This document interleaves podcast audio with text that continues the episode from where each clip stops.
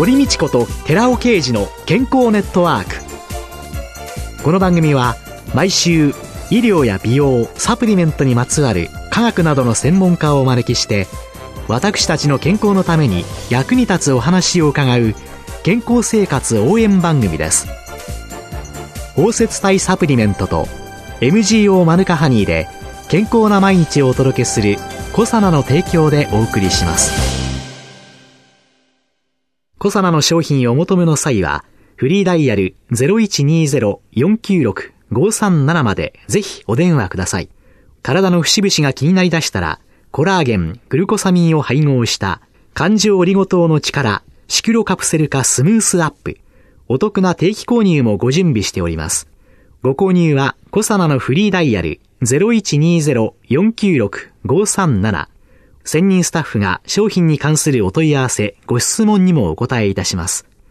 コサナのフリーダイヤル0120-496-537 0120-496-537皆様のお電話をお待ちしています。こんにちは、堀道子です。今月は東京芝にある横倉クリニックの院長、横倉恒夫さんをゲストに迎えて脳と健康をテーマにお送りしています。横倉先生は味覚とか視覚とか触覚とかというような五感の中でも特に味覚というか食事というか会食療法を進めていらっしゃるんですが、それはなぜなんですか？食欲っていうのは人間にとって一番強い本能ですね。はい。これは絶対コントロールできない本能なんです。はい。これを利用して快を与えてしまおうというのが私のやり方です。食べるということによって自分に快感を与える。そして愉快になり人を幸せにするという、まあ、先生が目指してらっしゃる健康につながっている。で、これだって食べるってことは実は生きる基本ですから。はい。で、毎日できることですから。毎日運動するのも大変ですし。そういう意味では毎日できることなんで、はいそこから始めてしまおうとはいいうのが回復療法です。でも私結構好きなものをいっぱい食べて、それでこの体型が出来上がり、もう自己嫌悪に陥ってる。こういう私、会食をしているつもりだったんですけれども、これは会食とは言わないんでしょうか？言いませんね。あ、言わないですか？あら、美味しいものをたくさん食べてるだけが会食だって単純に思ってしまいましたけれども。実はね、食事というものはね、はいお腹空いてから食べるものなんですよ。朝は食欲がなくてもちゃんとしなければならないって。でそれも理性で食べてる食事だから、美味しくないんです。動物はお腹空いてから初めて餌を探しに出かけるわけです。脳のプログラムはそうなってるんですよ。で、回復というものは、まずお腹空いてから食べることですね。小さな不快の後にええがあるっていう。で、好きなもんだけ、食べたいもんだけを食べるんですね。先生、あの、とんかつが大好きだったら、とんかつばっかり食べててもいいんですか？いいです。野菜が嫌いだったら、とんかつだけでいいです。あまりにもですね、今までの健康療法とちょっと違うんですけれども。食べ物はええ、健康にいいか悪いかで判断しちゃダメです。食べたいか食べたくないか、好きか嫌いかだけで判断してください。もう理性になんか従わなくていい、はい学校教育、その辺はちょっと横に置いといて、自分の本能に従い生きる。ええええ脳は毒は食わせませんから。そうか。最終的には。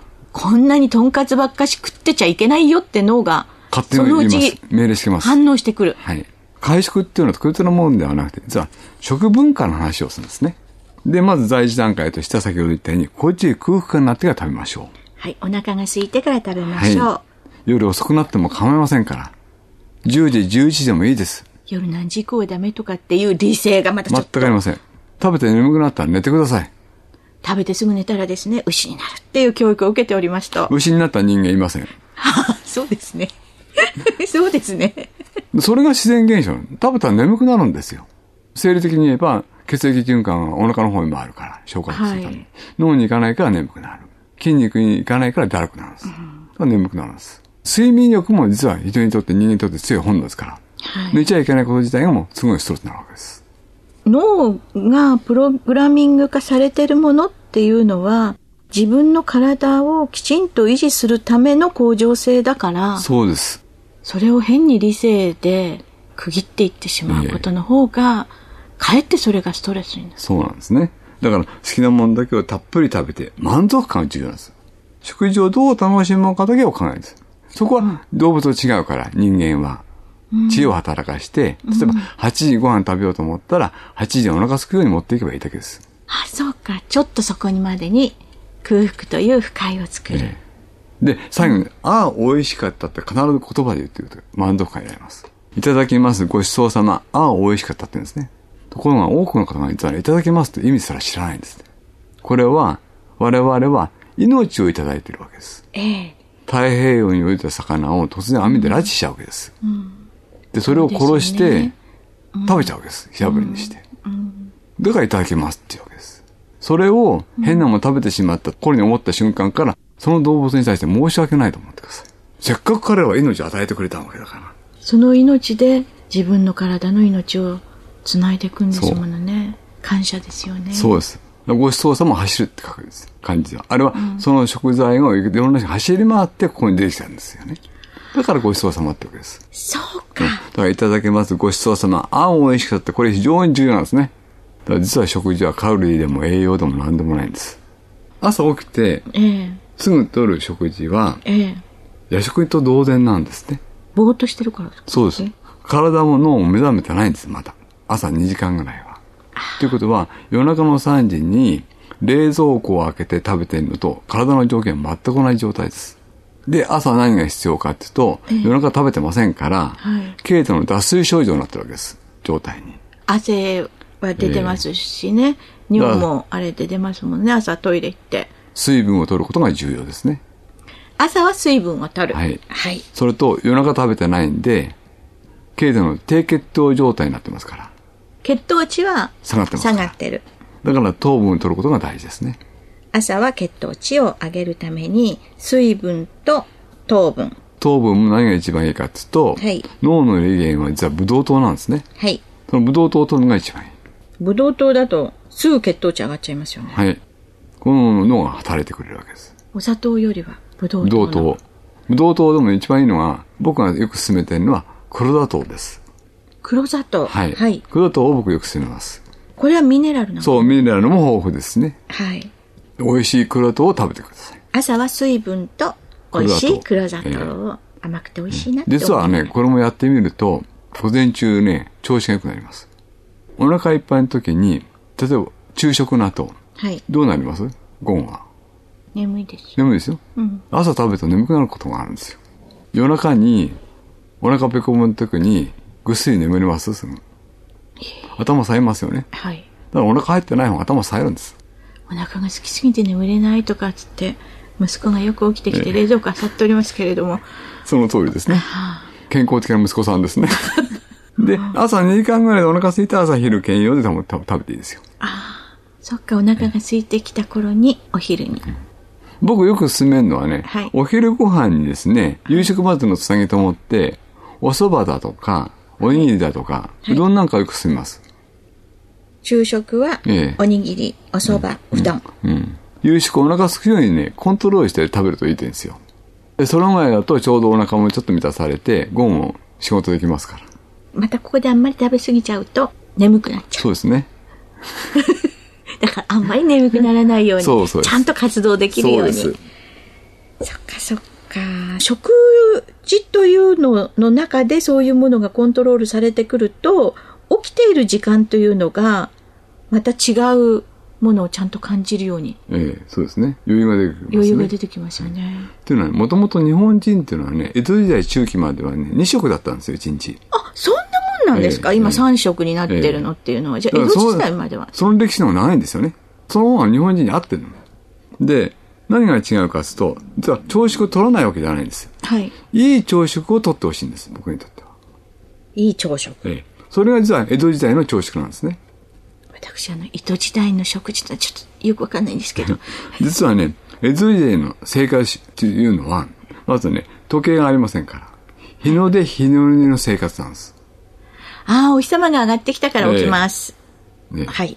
だから、その頃は、ね、秋の夜長っていう感覚があったけど、現代人は秋の夜長はないんですよ。時間で生活するから。はい。でまず日の出日の入りの生活。はい。で、昔は朝起きてから、戸を開けて、かまどに火を起こして、それからご飯炊いて、それからおかずを作って、ね、場合によっては玄関の掃除したり、野良仕事ちょっとして、それで朝ゆっくり朝食取るわけです。だいたい2時間ぐらいもう経ってるわけです。そうですよね。うん、で朝ゆっくり朝食を取るわけですよ。今なんてもう電子レンジチーンですから。で、朝起きて書き込むような朝食は安くなんです。朝経ってるから朝食と思ってるだけの話で。朝ごはんを食べるまでにもう一仕事終わってしまっている。ええ、というのが江戸時代。ええ、で昔朝しっかり取るからお昼お腹空かないから食べない。うん、で、また夕方お腹空くわけですよ。はい、で、帰ってきて、食事をとって、昔明かりもありませんから、8時にはもう寝ちゃうんですよ。だから、これを置き換えると、現代人のお昼ご飯が朝食に当たると思ったらちょうどいいんじゃないですかね。そうですね。えー、ちょうど朝ね、えー、お腹空いてお昼ご飯に、はい、で、ゆっくり朝食をとる。お昼昼食をとると。はい、そうすると、おのずと、夕食は、だいたい9時あたりになりますよね。はい。うん、9時、10時。9時、10時。で、眠くなって寝ますよね。はい。これが自然の体の動きなんですね。リズム。7時とか8時ぐらいには夕食を終えるのが健康的な生活であるとかね、そんなのがカーって、本当に常識の奴隷ですね。少なくともですね、えー、戦前までは冷蔵庫も自動炊飯器もトースターも何もありませんからね。はい。知らないうちに生活リズムが違ってきたんです。それで、リズムは変わってきたけれども、結局体の構造や体の機能や脳の働きはずっと連綿と続いてきた昔のまま。そうですね。例えばですよ、ダイエットしましょう。はい、カロリー制限しましょう。はい、そうすると、ね、今の原因、あの、肥満の原因は、摂取カロリーの過剰と消費カロリーの不足と言ってます。はい、摂取カロリーを減らして、ね、消費を多くしましょうと。はい、ところが、例えばカロリー制限するとしましょう。はい、カロリー制限すると、脳は飢餓状態をと捉えるわけです。はい、そうすると、肝脳は飢餓状態ですよって指令出すわけです。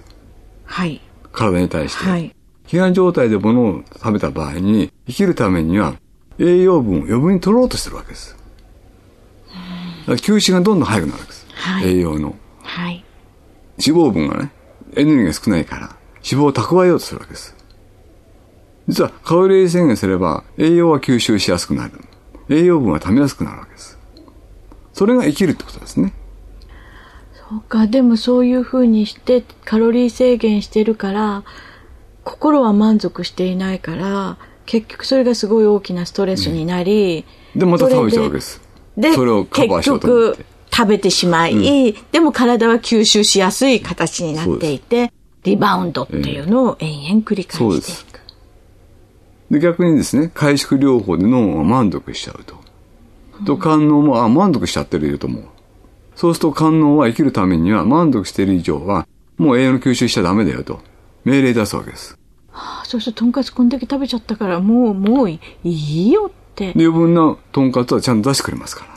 で、そういうふうに体が、こう、理解し、セッティングされるまでって、やっぱり期間は、その人のストレスの度合いによります。度合いによってかなり違う。で、溜まってた脂肪も満足してればいらないから。はい、代謝でどんどん出してくるわけです。だからこそ我々のコレステロールも血糖値も意識しないのにコントロールされて正常値が溜まってるわけですよ。はあ、先生がね、薬もなしにお食事と五感を研ぎ澄ます、それだけで正常になられ、うん、今のスマートなスタイルを保ってらっしゃる。で、脳が満足してれば食欲は湧きませんから、うん、食べさすと死ぬから、うん、ちゃんと食欲は抑制してさせてくれるわけです。人間の脳って非常に正直に働いてくれてるわけです。まさに脳と健康という感じです。今週のゲストは東京芝にある横倉クリニック院長の横倉恒夫さんでした。来週もよろしくお願いします。どうもありがとうございました。続いて、寺尾刑事の研究者コラムのコーナーです。お話は小佐奈社長の寺尾刑事さんです。こんにちは、寺尾刑事です。本日は膝の痛みに有効なサプリメントについてお話ししたいと思います。巷に膝関節が良好でないために痛みを生じるっていうところで数多くのサプリメントが売られてますけれども、そこのサプリメントには耳にするところではコラーゲン配合してますとか、ヒアルロン酸配合してますとか、グルコサミン配合してますとか、コンドロイチン硫酸配合してますっていうことをよく聞くと思います。本当に効くかどうか。確かに全く効かないことはないと思います。実際にそのサプリメントで痛みは消えた人はたくさんいるはずです。でも、本当に有効かどうか、パーフェクトに有効かどうか、これは疑問があります。なぜかというと、まずコラーゲンから話をしましょう。コラーゲンっていうのは巨大分子なんですね。高分子なんですね。これってコラーゲンを取ったからといって、例えばコラーゲンたっぷりの鍋ですとかって、鶏の鍋とか豚の鍋とかありますよね。あれを取ったところで、そのコラーゲンが体の中に入って肌がプルプルになるとかっていうようなことっていうのは実際にはありえないですよね。巨大分子ですから入らない。実はきちっと入っていくことはないわけです。これはコラーゲンだけじゃなくてコンドロイチンとかヒアルロン酸にも言えるわけで、コラーゲンと違ってコンドロイチンとかヒアルロン酸っていうのは多糖ですね。無コ多糖って言いまして、タンパク質ではないです。糖の一種ですね。糖質なんですけども、これもやはり高分子で体の中には入らない。腸管からは入らない。なのになぜ効くの？という話ですけども、これは腸内にあるプロティアーゼ、タンパク分解酵素、コラーゲンの場合にはタンパク分解酵素によってバラバラにされて、アミノ酸に変換されて体の中に入っていって、コラーゲンの成分ですから、再びコラーゲンを作るときに利用されるということで、少しは効く。同じようにヒアルロン酸とかコンドロイチンも同様で、ムコ多糖がどんどん分解されていって、グルコサミンとブドウ糖の誘導体ですけど、そういったものに変換されていって、初めて体の中に入るわけですね。で、グルコサミン分が効いて、結果としてまたヒアルロン酸とかコンドロイチンとかっていうのが作られるわけです。だからごくわずか作られる。摂取しないよりはいいわけですね。ですから痛みが消えるというような話。ですから、この中で先ほど申しましたコラーゲン、ヒアルロン酸、グルコサミン、コンドロイチンの中で、グルコサミンが唯一低分子で体の中に入ってくれるぐらいの大きさになるわけです。そのようなところから、グルコサミンが最もこの4種類では有効で、グルコサミンのサプリメントを摂取すると、それなりの効果が出ると思われます。お話は小佐野社長の寺尾啓二さんでした。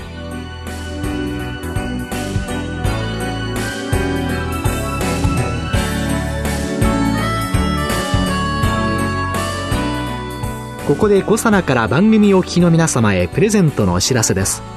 コエンザイム9点を環状オリゴ糖で包み込むことによって安定性と吸収性を高めるとともに美白効果が期待されているシスチンを配合したコサナのナノサプリシクロカプセル化高級店シスチンプラスを番組お聞きの10名様にプレゼントします。プレゼントをご希望の方は番組サイトの応募フォームからお申し込みください。当選者は5月6日の放送終了後に番組サイト上で発表します。コサナのナノサプリシクロカプセル化高級店シスチンプラス。プレゼントのお知らせでした。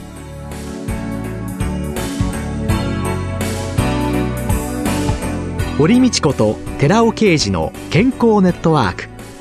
この番組は包摂体サプリメントと MGO マヌカハニーで健康な毎日をお届けするコサナの提供でお送りしました。